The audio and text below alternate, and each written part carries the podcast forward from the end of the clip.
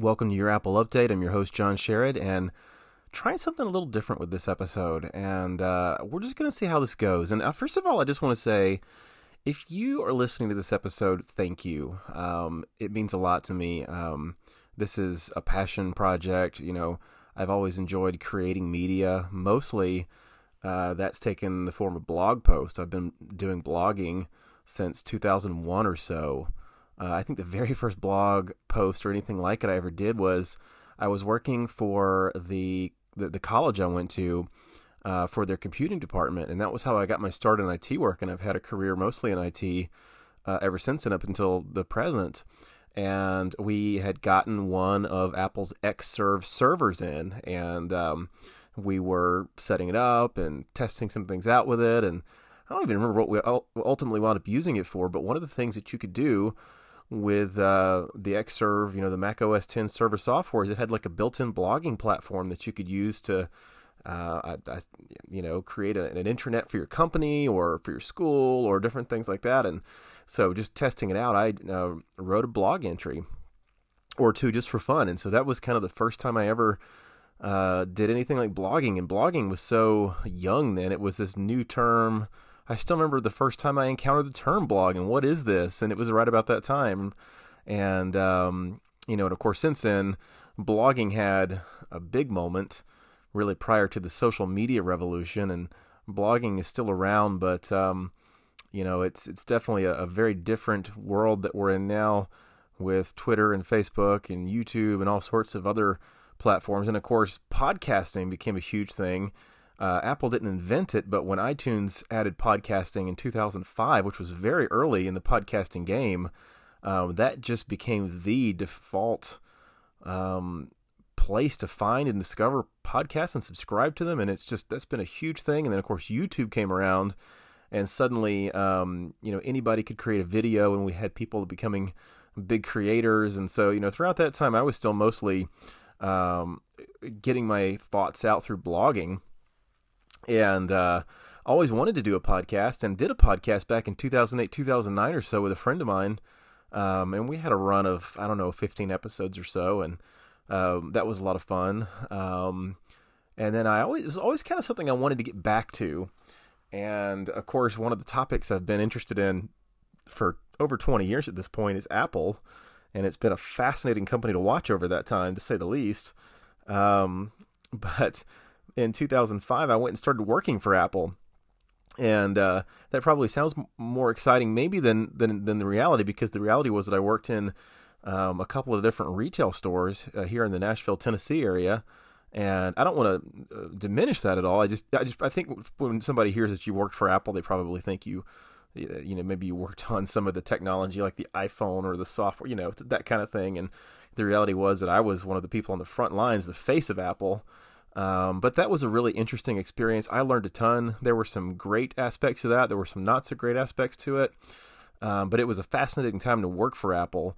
Um, you know, at the height of the iPod popularity, and of course the Mac resurgence, and then the iPhone, and then later the iPad came out. And um, one of the one of the downsides of working for Apple is, of course, you can't really talk about Apple. Um, you can't really be a part of the Apple community in the sense that you can get online and talk about things or do a podcast like this um, or get on a message board. And so I had always, you know, closely followed Apple for, like I say, at this point, more than 20 years and reading rumor sites and, you know, all that sort of thing. And when you're at Apple, you still do read those websites and watch those videos and listen to those podcasts. You just can't participate in any of it yourself.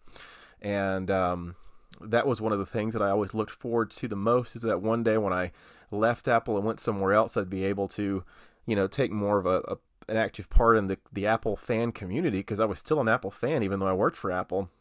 And so when I left Apple in 2012, um, I started blogging about Apple, which was a lot of fun to start getting my thoughts out there, and um, had wanted to do a podcast for a while. And I'm trying to remember when I first started doing it. I'm uh, but my initial efforts were with uh, SoundCloud, and I would kind of record on my Mac and GarageBand and upload to SoundCloud. And podcasting was easy to consume because, again, iTunes was the de facto, the default, the de facto um, index for all podcasts out there. um, but kind of difficult to create because you had to, you know, probably needed to have some equipment, you know, a microphone. You could use the built-in microphone, but it's going to sound bad, so a microphone of some sort. Um, and then you've got to to probably pay for hosting for the audio files because iTunes is just the index; it doesn't host the files. Um, and uh, you know, so it's you know, podcasting was and depending on how you're doing it still is somewhat of a complicated process that you've got to have the right software the right hardware the right hosting and all that stuff um, to be able to do it effectively. And uh, that was kind of complicated. And then so along comes anchor um, a couple of years ago i guess it's probably been around three or four years at this point and um, you know they make the process a whole lot. And I'm not doing. I mean, there actually is a commercial at the beginning of this episode for Anchor. Uh, this is not meant to be a commercial, but I I couldn't recommend Anchor enough because they make it dead simple. You can just you could just use an iPhone and the Anchor software and record, and the hosting is free. Um, and so it's been great using that, and that that's what really rejuvenated my podcast efforts. And so you know, I started doing a podcast called Quick Take. So if you've been subscribing to this, first of all, if you've subs- if you subscribe to this podcast, I am beyond grateful to you for doing that. And I'd love to hear from you. Why do you subscribe? What do you enjoy about the show? What would you like to see more from it? You can actually, you know, if you hit me up on Twitter at JW Sherrod, S H E R R O D, I would love to hear from you. Um, and uh, hey, I'll give you a follow on Twitter if you tweet me and say, "Hey, I'm listening to your podcast," or "I'm subscribed to your podcast," because um, you know, I, you know, it, it's just it's super encouraging to hear from people who have watched one of my videos on YouTube or listened to a podcast or read something I wrote. Um, that's super encouraging to me as a content creator. And uh, again, this is all about you know the Apple experience is all about also all about the Apple community and uh, talking to other Apple enthusiasts. So definitely, again, JW Sherrod on Twitter, hit me up. Would love to hear from you. But I started doing you know, the idea I had was that um, you know I you know, John Gruber is sort of the uh, the um, the guy everyone probably wants to emulate if you're writing about Apple or podcasting about Apple. And uh, he does this regular podcast called The Talk Show, um, which you know is often two or three hours on a kind of semi-regular basis. Um, you know, where he's talking about Apple in a very casual way, and and uh, well, I love it because I love his he's very insightful, and I love listening to him and his guests.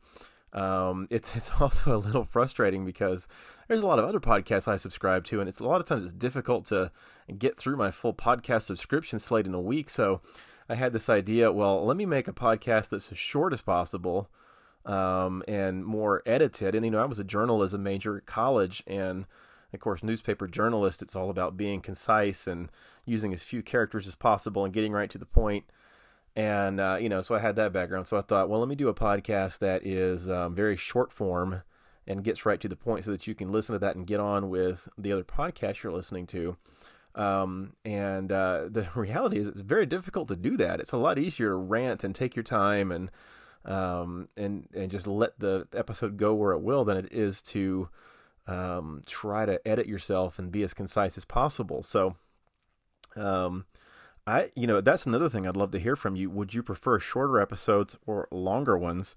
Um, and so, in the middle of all this, um, earlier this year, I got the idea of wanting to try my hand at making a YouTube channel, and was inspired by a lot of you know great YouTubers out there, MKBHD and Renee Ritchie, what he's built with his Vector podcast, um, and a lot of other non-Apple related stuff as well. I, I consume a lot of podcast, or excuse me, a lot of YouTube content as well.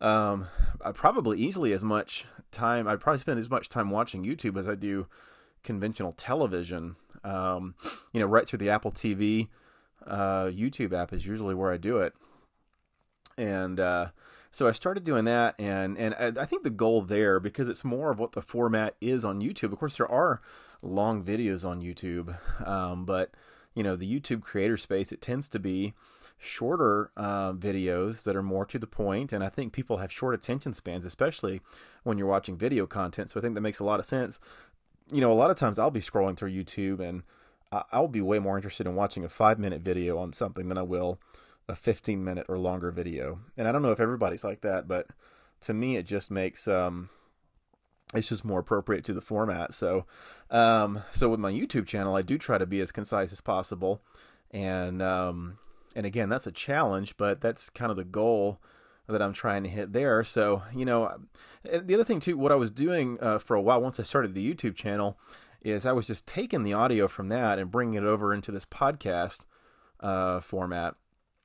And um, that's kind of cheating a little bit for one thing because, you know, it's it's not making anything specifically for the audio audience. Um, it's just taking the audio from the YouTube video, but it but that's also again maybe not as appropriate also because, you know, people that listen to podcasts have different expectations than people that watch a YouTube video. And, you know, like on YouTube, it's very common to have like background music playing, like a bed of music throughout the whole video. And while that does sometimes happen in podcasts, it's definitely not the norm. So, um, I, you know, I had this worry that it, it would probably feel weird if you're listening to something, it would be obvious that it was kind of intended for YouTube. And so that didn't really sit right with me. Um, I can't promise I won't go back to that, but I've been kind of thinking that, um, it might be interesting to you know because I, I, typically do my videos on Tuesdays and Thursdays, and it might be interesting to do like a Friday audio podcast. You know, recorded specifically just audio, no video, not for YouTube, just for podcast, audio podcast.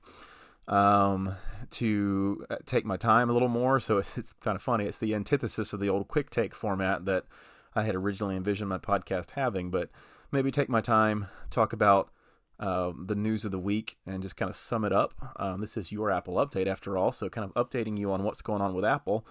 Um, and uh, and I also had this idea for um, a format that easily could be its own podcast that who knows might happen at some point, but you know where I do a segment maybe at the end of the episode on you know what I've been watching on uh, on my Apple TV, and uh, you know especially now that Apple is later this year coming out with their own Netflix like or HBO like streaming service. Uh, I thought that might be kind of an interesting thing to add as a show segment. So I do plan to do that toward the end. So we'll see. Um, we'll see how that goes. But anyway, think of this as like a pilot, like a test thing to see what people think and to see if I like doing it even. So again, hit me up on Twitter at JW and let me know what your thoughts are. But of course, um, you know, this week the biggest news, and this is not only the biggest news of the week, but you know, uh, you know, arguably the biggest Apple news of the last several years is that uh, Jony Ive is leaving Apple.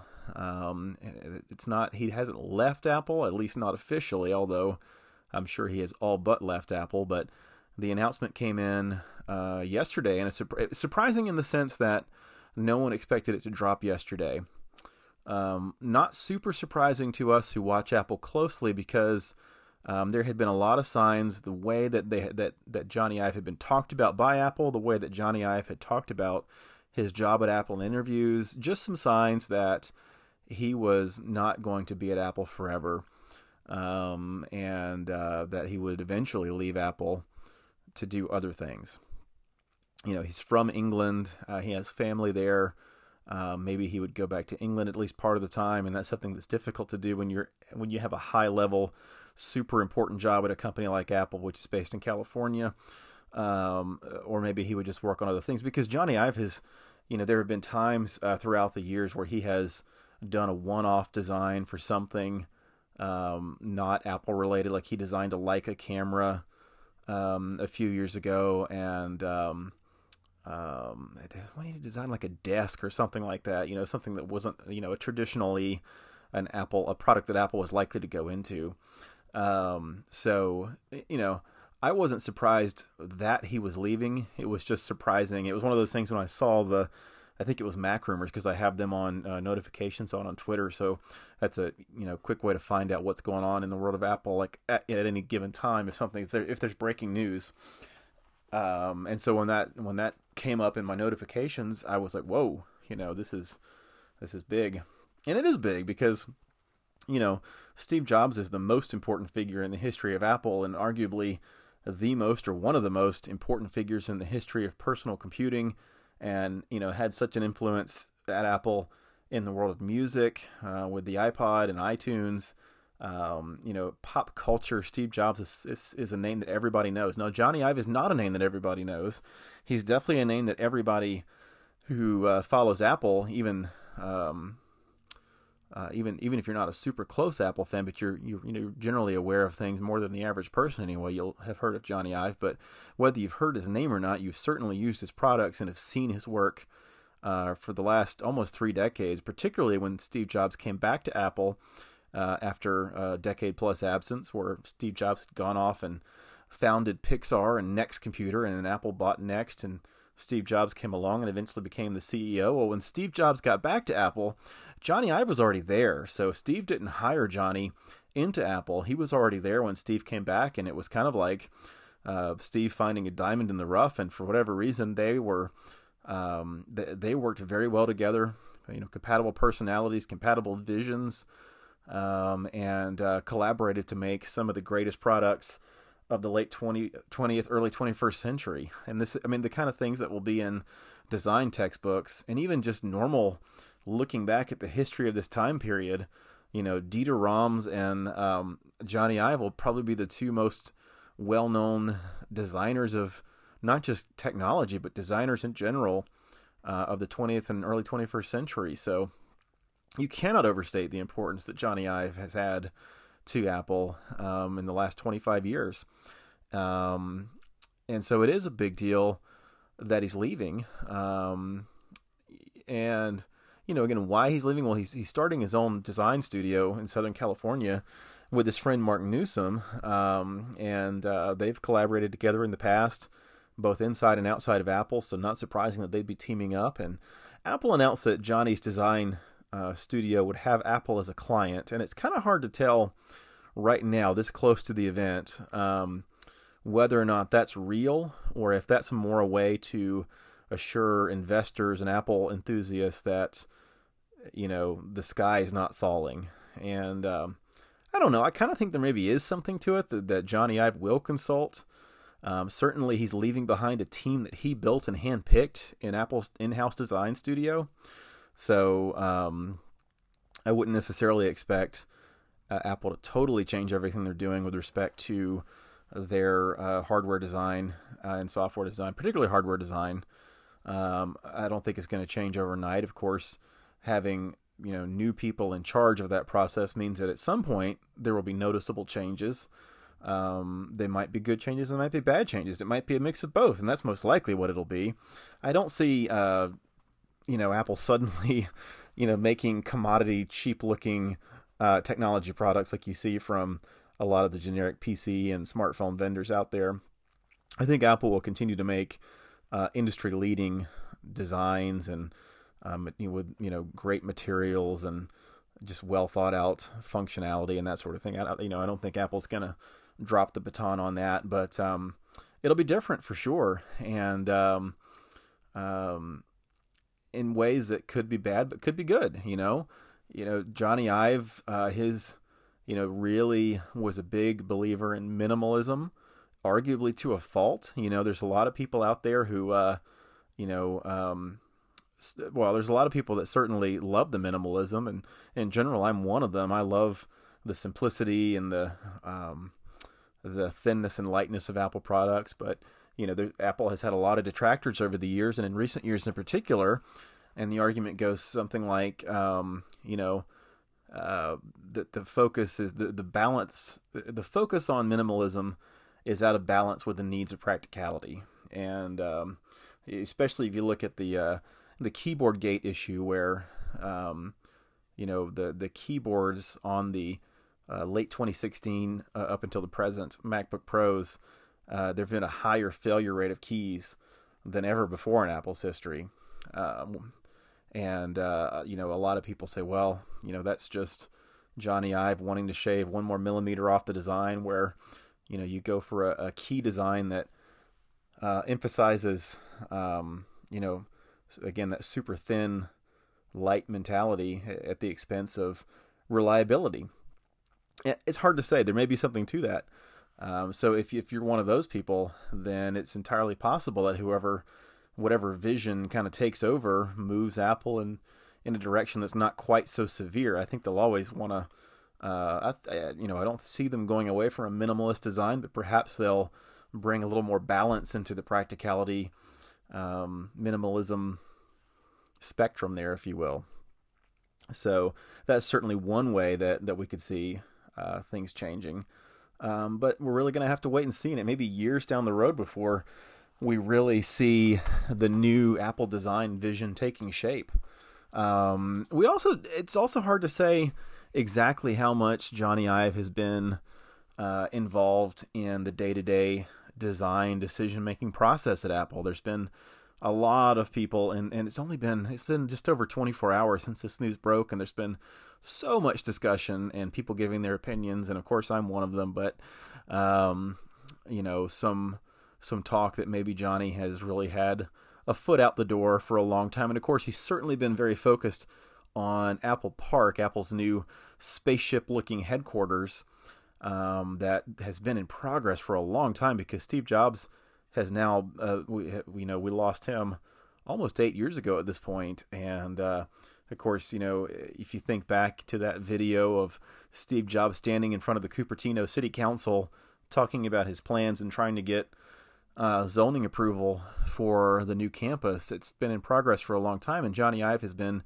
instrumental in the design, and well, that will be um, the most permanent uh, design uh, for his legacy because you know an iPhone design is gone in a couple of years and not for sale anymore. But you know Apple's campus will be there for you know hundred years or more. So uh, he certainly left a mark in that. But um, you know it's you know there uh, certainly some people have speculated that he really hasn't been there um, as part of the day-to-day design process with the intensity uh, that he had been before that project started and before the uh, the early passing of Steve Jobs. So, you know, again, we're going to have to wait and see, and it's going to be a long time before we really know the full effects of uh, Jony Ive leaving. But you know, certainly a little a little sad. It's bittersweet, and I say bittersweet. It's certainly sad because he's been just a huge influence over the the look of Apple's products and the the way they work and just everything about the physical manifestation of Apple's products, and even in recent years, the software design. Um, but it also provides new opportunities for new people to influence that and for uh, potentially some of the things that some people don't like about Apple's design to uh, to change. So we'll see. It's going to be an interesting. It's always going to be an interesting next few years anyway. But this just adds to what makes it interesting. The other thing I wanted to to talk about is kind of another main segment of the show this week is is iPad, and um, especially in light of all the announcements that were made at uh, WWDC this year, which has been a few weeks ago now. At the beginning of the month, we're now right at the end of June, and um, you know, first of all, just a little history of me with the iPad. I have been a huge fan of the iPad uh, since even before it launched, because I remember going back to 2009. You know, the iPad launched in 2010, and toward the end of 2009 there were all these rumors and that uh, that Apple was coming out with a tablet of some sort, and nobody knew what to call it, uh, even as a category, because there was really nothing uh, like it. Of course, uh, Microsoft had really dabbled into tablet computers, um, you know, back in the early 2000s, and they were basically, you know, laptops where you could flip the screen around and use a stylus and you know there were you know there was some merit to that design, but um, not a great experience. Of course, Apple had had the Newton back in the 90s, which was not a successful product, but certainly was a, sort of a product ahead of its time because you saw a lot of the elements, uh, even some very specific callbacks in the design of the early versions of iOS back to some of the Newton uh, interface designs. And of course, there'd been the Palm Pilot, and a lot of those things got uh, just eaten up by uh, the iPhone and, and phones like it. Um, and then, you know, there's all these rumors again that Apple's working on this tablet device. Uh, the word slate was thrown around a lot, and uh, you had other companies like, like trying to beat Apple to the punch and working on similar things. And uh, and then you know, and so I remember that time, and you know, I was working in, in Apple retail as I mentioned at that time, and, and customers customers hear about Apple rumors because they get reported in mainstream press. Even if you're not going to MacRumors.com every day, the Wall Street Journal is going to comment about these kind of things. And so I had customers asking about it and they just they couldn't get their heads around it. And and of course, to be fair to them, Apple hadn't announced it or put their their context or expressed their vision for what it would be like. But, you know, it was kind of like, well, it's just a big iPhone, right? What's the big deal? And uh, I was like, it's it's a big iPhone. That's incredible because imagine what you can do with that canvas. And so I was pretty dang excited about that idea, uh, even before Apple officially announced it. And then the announcement day came, and I remember that day well. It was um uh, it was uh, gosh, I'm gonna get this wrong. At looking it up. I believe it was in January of 2010. Uh, when Apple announced it, and um, a friend of mine, a coworker from Apple, came over, and we watched the, the Apple was live streaming it, and we watched the event. Oh no, I don't think they were live streaming it. I think what was happening was um, they there were you know websites doing um, you know live blogging, which is a big thing back then because Apple wasn't doing a lot of live streams, and then I think. Um, maybe uh, Leo Laporte with This Week in Tech was was like streaming a, a, a stream right from inside the conference center where Apple was announcing it, and so that we had that pulled up for a while. Um, but that was a really exciting announcement. It was at it was again toward the end of Steve Jobs' career at, at Apple, um, as his health was declining, but uh, you know he, he famously sat in the chair to to really set the tone for what the experience of using an iPad would be like, and uh, and I was hooked. And even at those early, at that I believe at that very first introduction of the iPad, they even were showing off pages and numbers and keynote and and you know you you know talking about how this really having a device this size running iOS really opens up the door for a lot of uh, productivity applications and they you know they had that kind of weird. Uh, it was it was just the, standard Apple Bluetooth keyboard, but with like an iPhone dock bolted onto it that you could set the iPad in in portrait mode only, and use for uh, and use to type on. And uh, you know, so that was very crude compared to certainly compared to where we are now with the iPad, but um, it was uh, you know it was a very inspiring presentation because it really gave a glimmer of the potential. And then early after that, and there was, uh, I believe it was at the All Things D conference where Steve Jobs was asked about it, and um, uh, he he gave the analogy of the iPad as the family sedan, and a traditional PC like a Mac or a Windows computer uh, would be more like the the truck that you have that you use for uh, you know the occasional infrequent heavy duty task that the family sedan uh, isn't ideal suited for or can't do um, and that was I again, I caught the vision for that. I thought that made a lot of sense. And the iPad was a huge hit. I mean, they sold tons and tons of them. Again, just like with the iPhone, not as not to the scale of the iPhone, but like the iPhone in the sense that it really uh, created or at least revolutionized an industry. Not to say there weren't things, uh, uh, at least roughly like the iPad before, but totally, totally changed the industry. And and you had copycat devices coming out from uh, lots of other manufacturers. Um, and um, it was exciting. I had the first iPad and the the Apple case with the fold around thing, which that's become kind of a, a staple of the iPad, the Apple iPad case designs ever since then.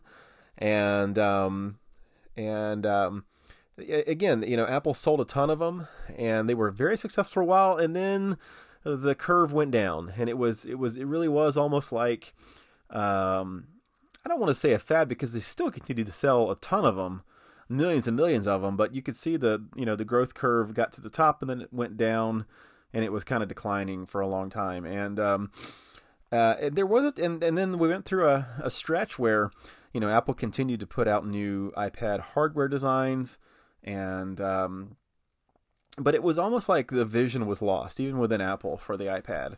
And, and I have to admit that even I lost the vision a little bit. I had that original iPad and then I got um, the third generation iPad, which was not a very well remembered iPad because it was it had a Retina display, which was awesome, but it was very uh, it was very heavy because uh, it had to have that larger battery to drive that large Retina display, and um, uh, and then I had an iPad Mini, and so I you know I've always had an iPad in my life, and I use them at work as well.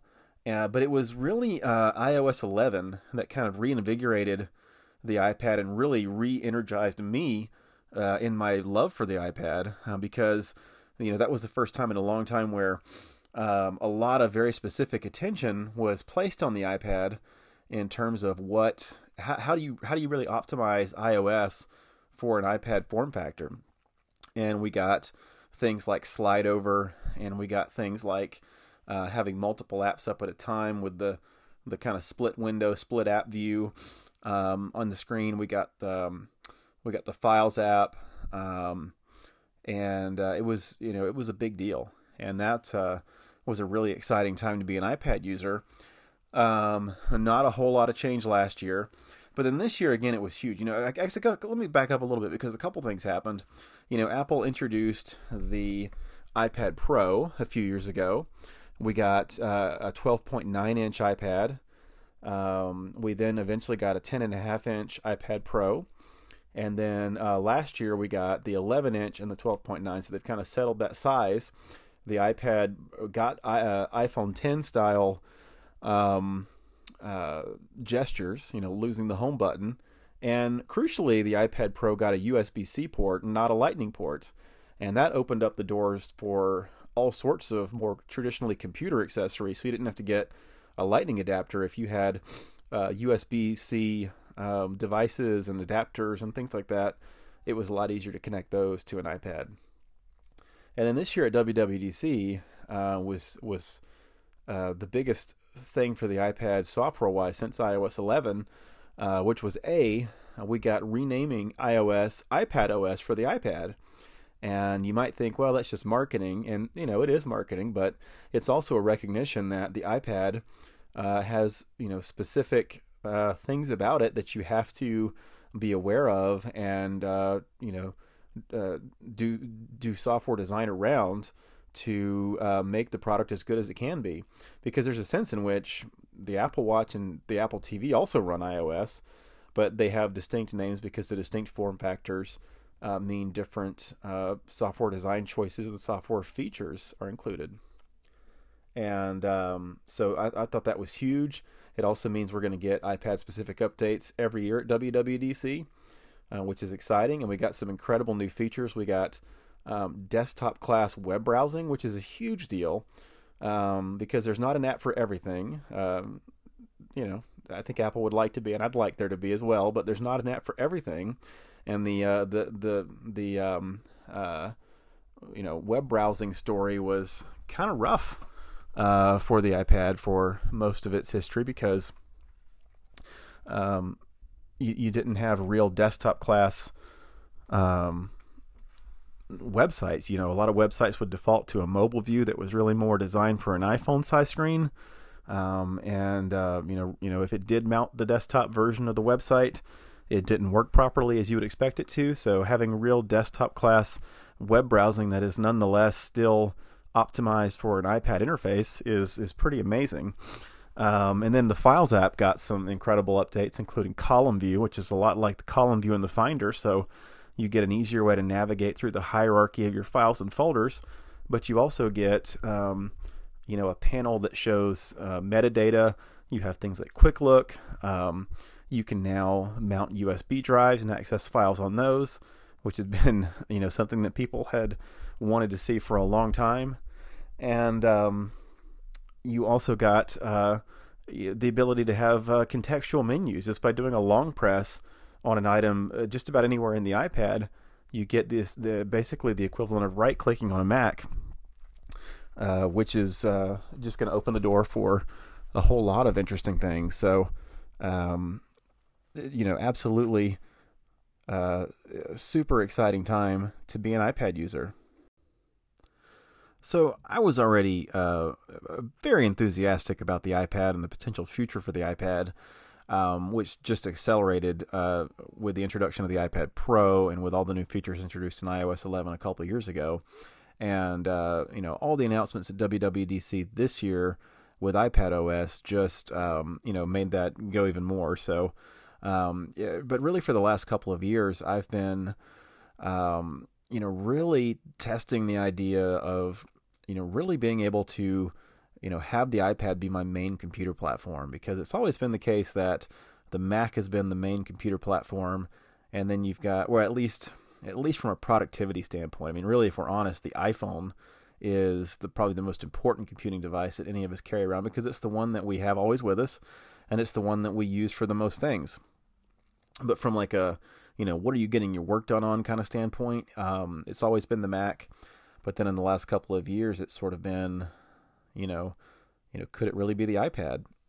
And I, and I really want it to be. And, and you know, I've been thinking about this. What is it exactly about the iPad experience that draws me in, particularly in light of the limitations that it has compared to the Mac? Because there's no question that right now the Mac is way more powerful, way more um, powerful in terms of even just simple interface elements, how you interact with things.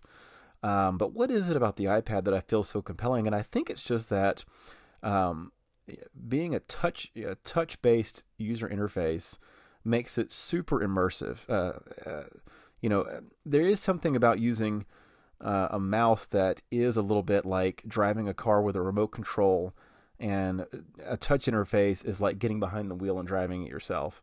There is just something super immersive about manipulating things uh, as directly as it can be when there's still a pane of glass between you and the the the object that's being made manifest on the screen.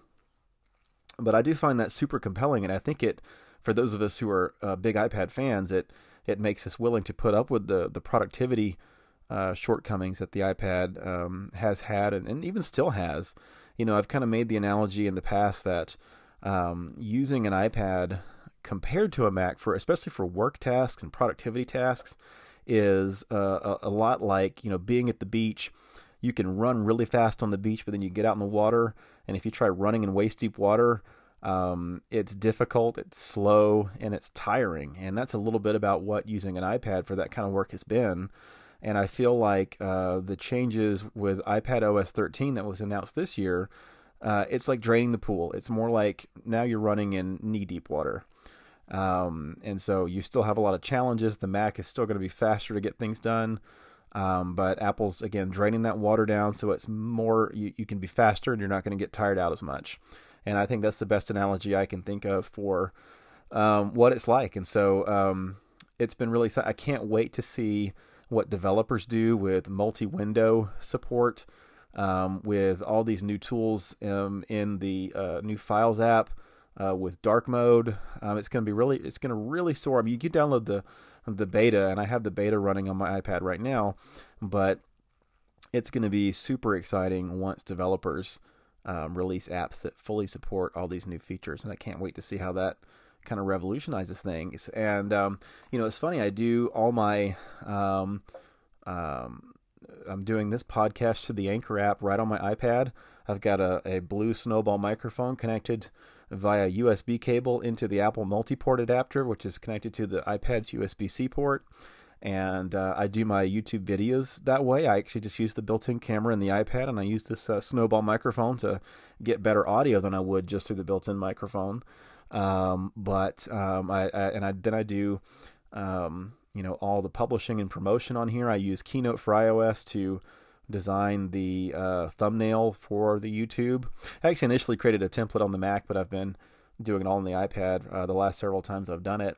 And um, you know, one of the things that disappointed me initially about trying to do that is that I wanted to use iMovie, and part of that is because I don't want to spend um, really any money on this right now, and so I didn't want to invest in uh, a paid app for doing video editing, like for the YouTube channel, and so I wanted to use iMovie, and was, you know, uh, a little surprised, especially in light of um, the uh, the the richness of more desktop class features that Apple announced uh, at WWDC. I was a little surprised by how limiting uh, iMovie was. For example, if you wanted to have um, a photo overlaid on top of your video so that you still had the video audio playing from like my narration or me talking about a topic, but have a photo overlaid on top of that, you couldn't do that. You could do that with another video clip, but not with a photo, and that was disheartening. And um, and then and then uh, a week or two after WWDC, Apple dropped a whole new version of iMovie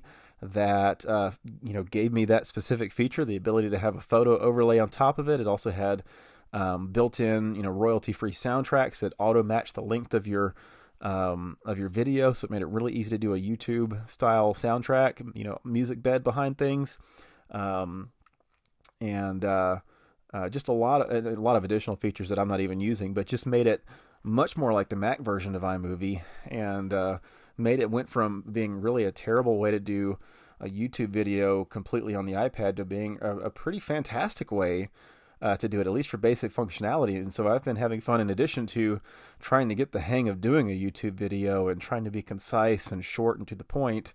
Um, it's been fun to play around with um, the uh, the editing process and mixing in uh, photos and video clips and things like that, and then again designing thumbnails and Keynote. Um, it's been really fun to kind of do that, and it's really fun to do this recording all on the iPad. So all that to say, uh, I can't wait to see you know where the iPad continues to grow, and I'll be curious to see in ten years if more people aren't going off to college with just an iPad and not a traditional Mac or PC. And really, if people are using it at work in place of a traditional desktop computer or a traditional Mac or Windows laptop, if they're using an iPad, I don't know if that's going to happen. I hope it happens because not that I want to see the Mac go away, but I just want to see um, uh, the iPad be able to rise to be a peer of it. So, um, really going to be interesting to see kind of where that goes um, over the next few years.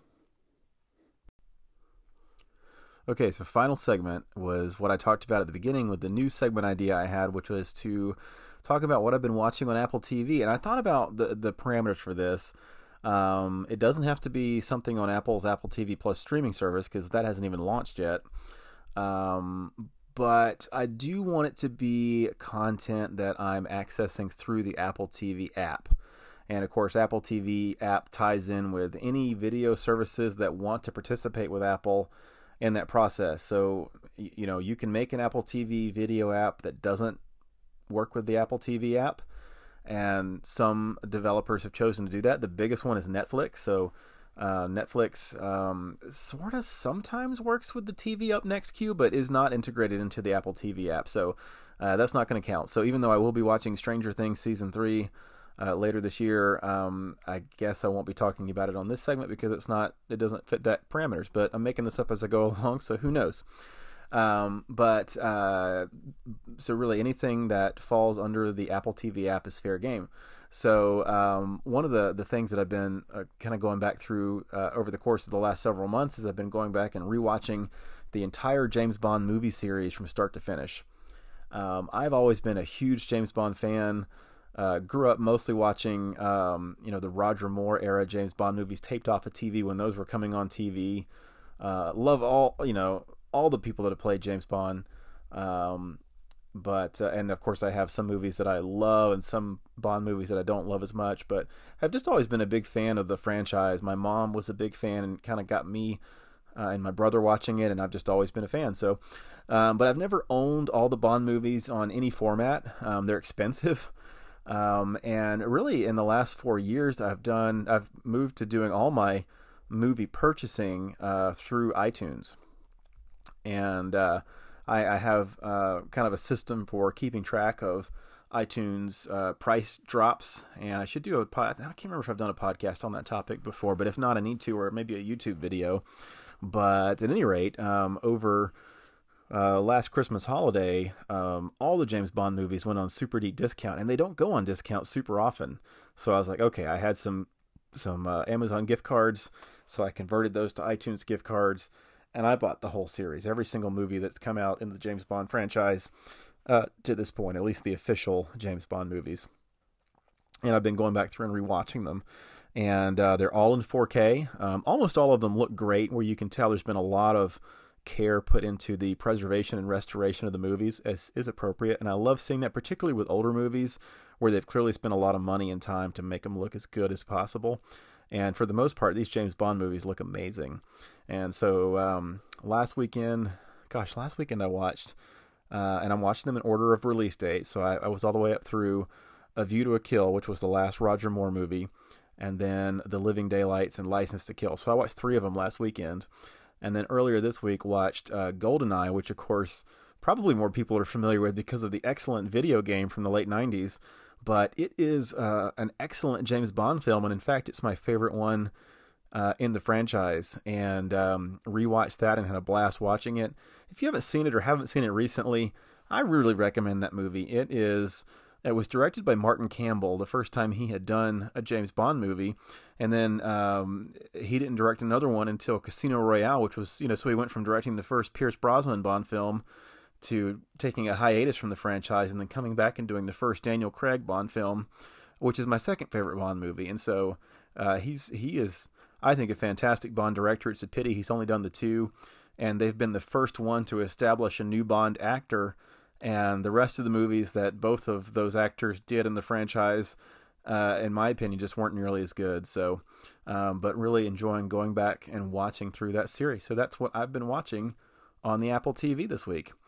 So uh, that's it for this episode. Um, again, you know, hit me up on Twitter if you've listened this far. Uh, thank you very much. And uh, hit me up on Twitter at JW Sherrod. That's S H E R R O D. Would love to hear your feedback. Do you like this longer format for the audio podcast? Uh, let me know. Uh, and uh, I look forward to hearing from you. That's it for your Apple update for this week. I'm your host, John Sherrod, and I'll see you next time.